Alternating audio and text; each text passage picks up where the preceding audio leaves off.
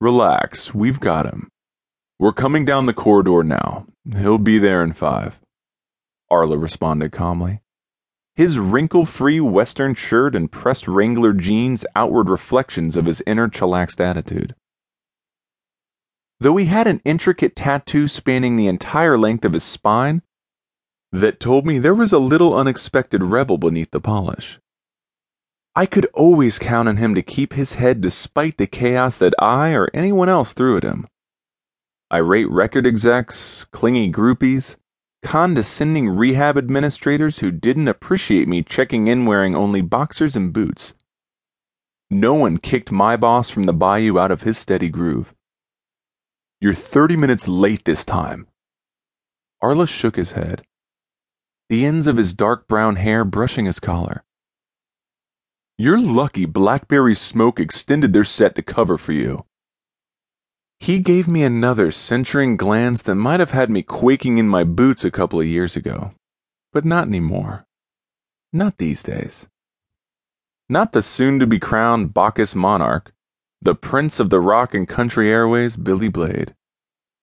The no longer down and out, scraping out a meager living playing nothing but cash songs at BYOB honky tonks out in the boondocks.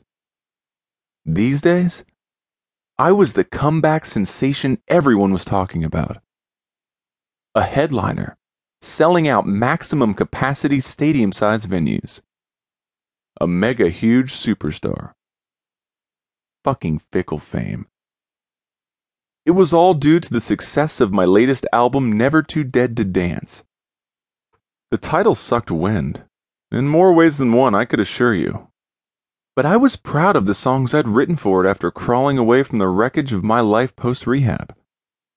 I channeled all the bad stuff, all the broken dreams, the heartache, and the anger into my music.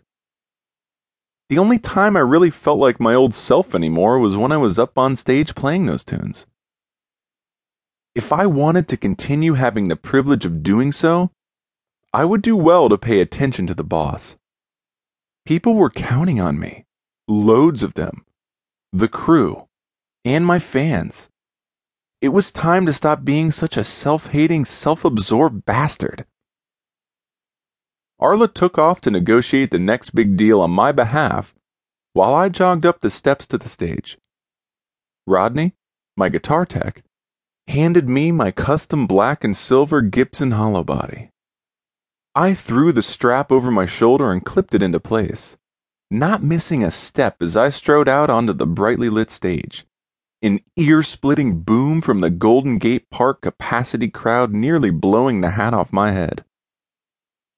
I still hadn't gotten used to it, even though it had been like this at nearly every stop for over a year now. As low as I'd been, I'd never take it for granted.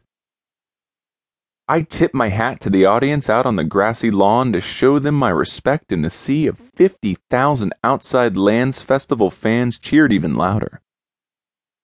Cell phone cameras flashed from the bikini clad chicks on their boyfriends' shoulders up front.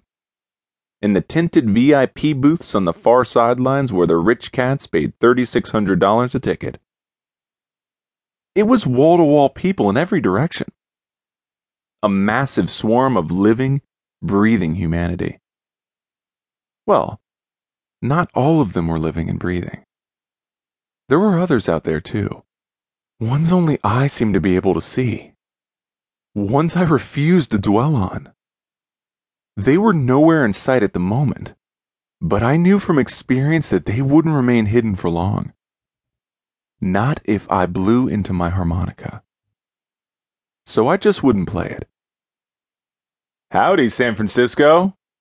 I threw my right arm up into the darkening sky, thumb and pinky out, three middle fingers curled into my palm. We got any southern rockers out there ready to shake it? I queried. While they screamed their affirmative replies, I put my pick between my right index finger and thumb and strummed the first chord of hell.